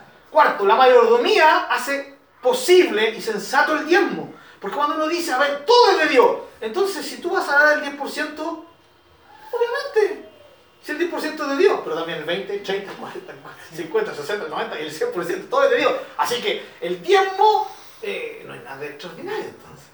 Pero es una ofrenda comprometida. Entonces alguien dirá, bueno, entonces anulemos el diezmo. Dale con la misma. Anulemos el diezmo, no hay problema. Ya, y- pero te puedes poner con una ofrenda, ¿cierto? Concreta. Claro, ¿cuánto? El 7%. Dale con la misma. O sea, si, te- si vamos a anular la idea de, la idea de diezmo. Bueno, comprometámonos con una ofrenda concreta para la obra de Dios y para el Señor, pero que no sea menos del 10, porque si no estamos anulando el diezmo porque no nos conviene, ¿ya? Porque somos egoístas, porque nos cuesta dar el 10%. Si usted dice, no, yo no creo en el diezmo, listo, del 11 para arriba. ¿Estamos de acuerdo, no? Del 11% para arriba. Porque si usted dice, no, yo no creo en el diezmo, ya, entonces ¿cuánto ya? Voy a dar el 10%. Es lo mismo. Hoy día el, el- el título implica solamente una cantidad. Ahora, la mayordomía lo hace posible. Todos los que dicen, no, es que yo no puedo dar el diezmo, están teniendo problemas con la mayordomía. Es mínimo en el contexto de la liberalidad. ¿Sí o no? En el Evangelio es la liberalidad. Tú tienes que dar abundantemente, sobreabundantemente, ¿no? O sea, mínimo el 50%. Diezmo, ¿cómo serían el 50%? Cincuemo. Algo así, ¿no? Sí, cincuemo. ¿ya? 50%, 80%, 90%, si todo es de Dios. Entonces, vamos a llegar a la conclusión con todo esto. ¿ya? Oponérsele, ni un problema, solo si se va a dar más. Es lo que hemos estado tratando de explicar, ¿no? Muchos ejemplos hay en el, Nuevo, en el Antiguo Testamento que están para imitarse. Yo creo que el diezmo también es una, buena, es una muy buena práctica. La clave para diezmar es fe, es buena administración y es claridad en las prioridades. Si usted tiene esto, no va a tener ningún problema en diezmar. Pero recuerde, va a estar diezmando no porque es una ley, no porque es una imposición, no porque si usted lo diezma, el domingo va a salir la cuenta ahí. Hermano, por favor, antes de irse, vean toda la lista, ahí están los morosos, ¿cierto? Los que digan, hermana Danisa, no, no diezmo enero, febrero, marzo, así estamos. Póngase luego a cuenta, hermana, porque si no, usted sabe que se le va a seguir aumentando y ahí sí que maldito soy, vamos con Malaquía, ¿cierto? Va a la salvación. ¿Ah? Va a la Y ay, está- al borde, así como que si se empieza a sentir que se están medio calientes los pies, es porque está, está cerca del infierno, hermano, ¿ya? Así que póngase a puerta con tiempo. No, ustedes nunca van a encontrar eso en nuestra iglesia. Hay iglesias que hacen eso. Y les voy a decir el nombre. No, y dicen No, ¿sí? la cantidad. Ni un problema, ¿cierto? Ni pelo en la lengua va a decirlo. ¿Sí es verdad?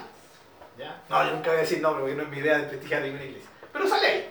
¿Sí? Sale ahí. Los más misericordiosos dicen, hermanos, nos vamos a acercar a su casa y le entregan un papelito. ¿Ya? Hermano, ¿qué? Así por... Entonces, pero ya todos conocen. Ah, le entregan un papelito. Ya, está debiendo el Kevin. ¿Ya? Si la clave para ofrendar, hermanos, dar el diezmo, ¿saben? Siempre va a ser un tema de fe. Porque usted, el ser humano siempre va a decir lo siguiente, el 10% es mucho. Si apenas vivo con el 100%, estoy apenas pagando las deudas con el 10% y quedo debiendo y más encima voy a dar el 10%. No es imposible. Ojalá estuviera hermano Juan Marcelo aquí, ¿ya? Hermano nunca diezma. No. Mi hermano Juan Marcelo, mi querido hermano Juan Marcelo. Ah, perdón, nada. Mi querido hermano Juan Marcelo tiene una muy linda experiencia con esto. Él no, él, no le gustaba, no, no era no- nu- nunca había diezmado. Y un día se acercó un hermano ahí cuando él trabajaba en el terminal agropecuario. Y empezaron a hablar y el hermano le dijo, ¿y tú diezmas, hermano? El hermano Juan Marcelo le dijo, le dijo, no, yo no diezmo, no, no podría. ¿Y por qué no podrías? No, porque si apenas me alcanza. Ya, explícame cuáles son, cuál es tu lista de, de- Ya, empezó ya, yo, esta es mi primera prioridad y las prioridades. Hizo una lista de las prioridades. Ya, ya, ¿y dónde tenía el diezmo? Bueno, el diezmo tendría que ponerlo abajo, o sea. Pero fíjate que aquí, de, la- de las 20 que tengo, ya en la 15 ya me quedé sin plata. O sea, esas 5 para abajo, ya no tengo plata. Y menos para el diezmo. Entonces el hermano de este hermano le dijo, hermano, el tema de diezmo es un tema de fe. ¿Cómo eso? Mira, ¿dónde tenía el diezmo? Al final, da vuelta a esta. Pon el diezmo como prioridad, pero ponla como una ofrenda especial para honrar a Dios, para reconocer a Dios. No porque para que Dios te bendiga y te multiplique, porque tú no. Ponlo así. Pon el diezmo primero y da el paso de fe. Un paso de fe, claro, va a ser fe. Porque significa que si tú pusiste el diezmo primero, pa, todos los- ítems se te, se te bajaron en el abono, ¿no? O sea, en el 14 deberías quedar sin ni uno. ¿Y qué, hago los otros 6? Algo. Y hermano Juan Marcelo entendió que Dios le estaba hablando. Y el siguiente mes invirtió en esta y puso el diezmo primero. Desde ahí, el hermano entendió que sí era un tema de fe. Pregúntenle cómo Dios lo ha bendecido, cómo lo bendijo en esos tiempos. Él llegó al Señor un tiempo mucha crisis económica. Y hermano, aquí cuidado, porque esto ya eh, hasta el cansancio hemos, hemos enseñado en nuestro estudio, ¿no? No por interés. el hermano no lo hizo para que le fuera bien, sino para honrar a Dios. Y milagrosamente, no solamente llegó con la plata a fin de mes para pagar hasta el ítem 14 y 15, le alcanzó para pagar los 20 ítems y hasta le sobró dinero. ¡El diezmo es milagroso! ¡Aleluya, hermano! Así que póngase de hermano. No, el diezmo no es milagroso.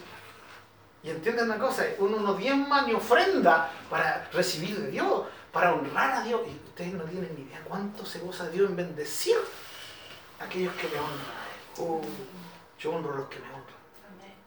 Y cuando yo me, me- me comprometo con ofrendas claves, ¿cierto? En que estoy dando claramente un paso de fe, porque hermano, yo voy a dar una ofrenda de fe. Voy a tirarme a la piscina en fe. Pastor, del 0,5% de, de, de mi, de mi entrada voy a estar. Y eso es mucho. Ahora también para algunos será mucho. Pero poca la fe. Ahora el 10%. el 10%. Y aquí volvemos al mismo tipo, ¿no? Bueno, pero eliminemos el diezmo. ¿Por qué el 10%? Ya, ni un problema. Entonces, ¿cuánto? Bueno, el 8%. ¿Sí? Seguimos con el mismo tema. Si nosotros queremos eliminar el concepto del tiempo, porque creemos que mucho es un problema de fe nuestro, es un problema de, falta de compromiso, un problema con nuestra mayordomía. ¿Entienden? hermano? Yo voy a diezmar enfocado de la forma correcta, Dios va a ser honrado en eso. Ahora, cuidado, que no vayan a querer hacer lo que hizo el hermano Juan Marcelo y no les resulte. A ver, a ver, por favor, hermano Alejandra, devuélvame el tiempo del mes pasado porque. no, hermano, porque tal vez Dios no está probando, es un tema de fe, ¿no? Sí, se lo mismo, hermano Juan Marcelo, puse el tiempo primero, 10, y sí, fue peor todavía.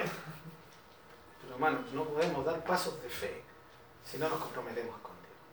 Bueno, Damari, imagino que has leído alguno de los libros, ¿cierto?, del fundador de. de- ¿Cómo que se llama? Tu Señor, Sí, el, ¿cómo se llama el hermano? viviendo al borde. Eh, viendo el deporte, ¿cómo se llama el hermano? Eh, Cunningham. Sí, la engaña, tiene un tremendo libro en cómo eh, la obra de Dios ¿cierto? se manifiesta en aquellos que confían en Él, viviendo y dependiendo absolutamente de Dios. Y no solamente Loren Cunningham, ustedes ven el, el tiempo de misión y no solamente la historia de los misioneros, sino la historia de la iglesia, cómo Dios bendijo a hombres que creyeron absolutamente. Entonces, hermano, cuando nosotros tenemos todo este concepto, tiempo que diezmo no toma, que hermano al 10%. No hay problema, no hay problema, hermano. Entonces, aquí es donde decimos, ¿el diezmo está anulado en el Nuevo Testamento? No, no está anulado, ninguna parte se anula. Pero en el Nuevo Testamento se sigue como ley, no, no sigue como ley. Jesús ni lo abolió ni lo apoyó directamente. ¿Por qué? Porque tiene que ver con nosotros. Y el diezmo, la idea correcta del diezmo, ahora en el Nuevo Testamento, de diezmar nuestro 10%, no es antibíblico. Por más que ustedes digan, no, no es bíblico. Lo que es antibíblico, y con esto voy terminando, hermanos, sé que estamos un poquito pasados la hora. ¿Saben lo que es antibíblico? Que los líderes exijan que se diezme. Eso es antibíblico. ¿Sí?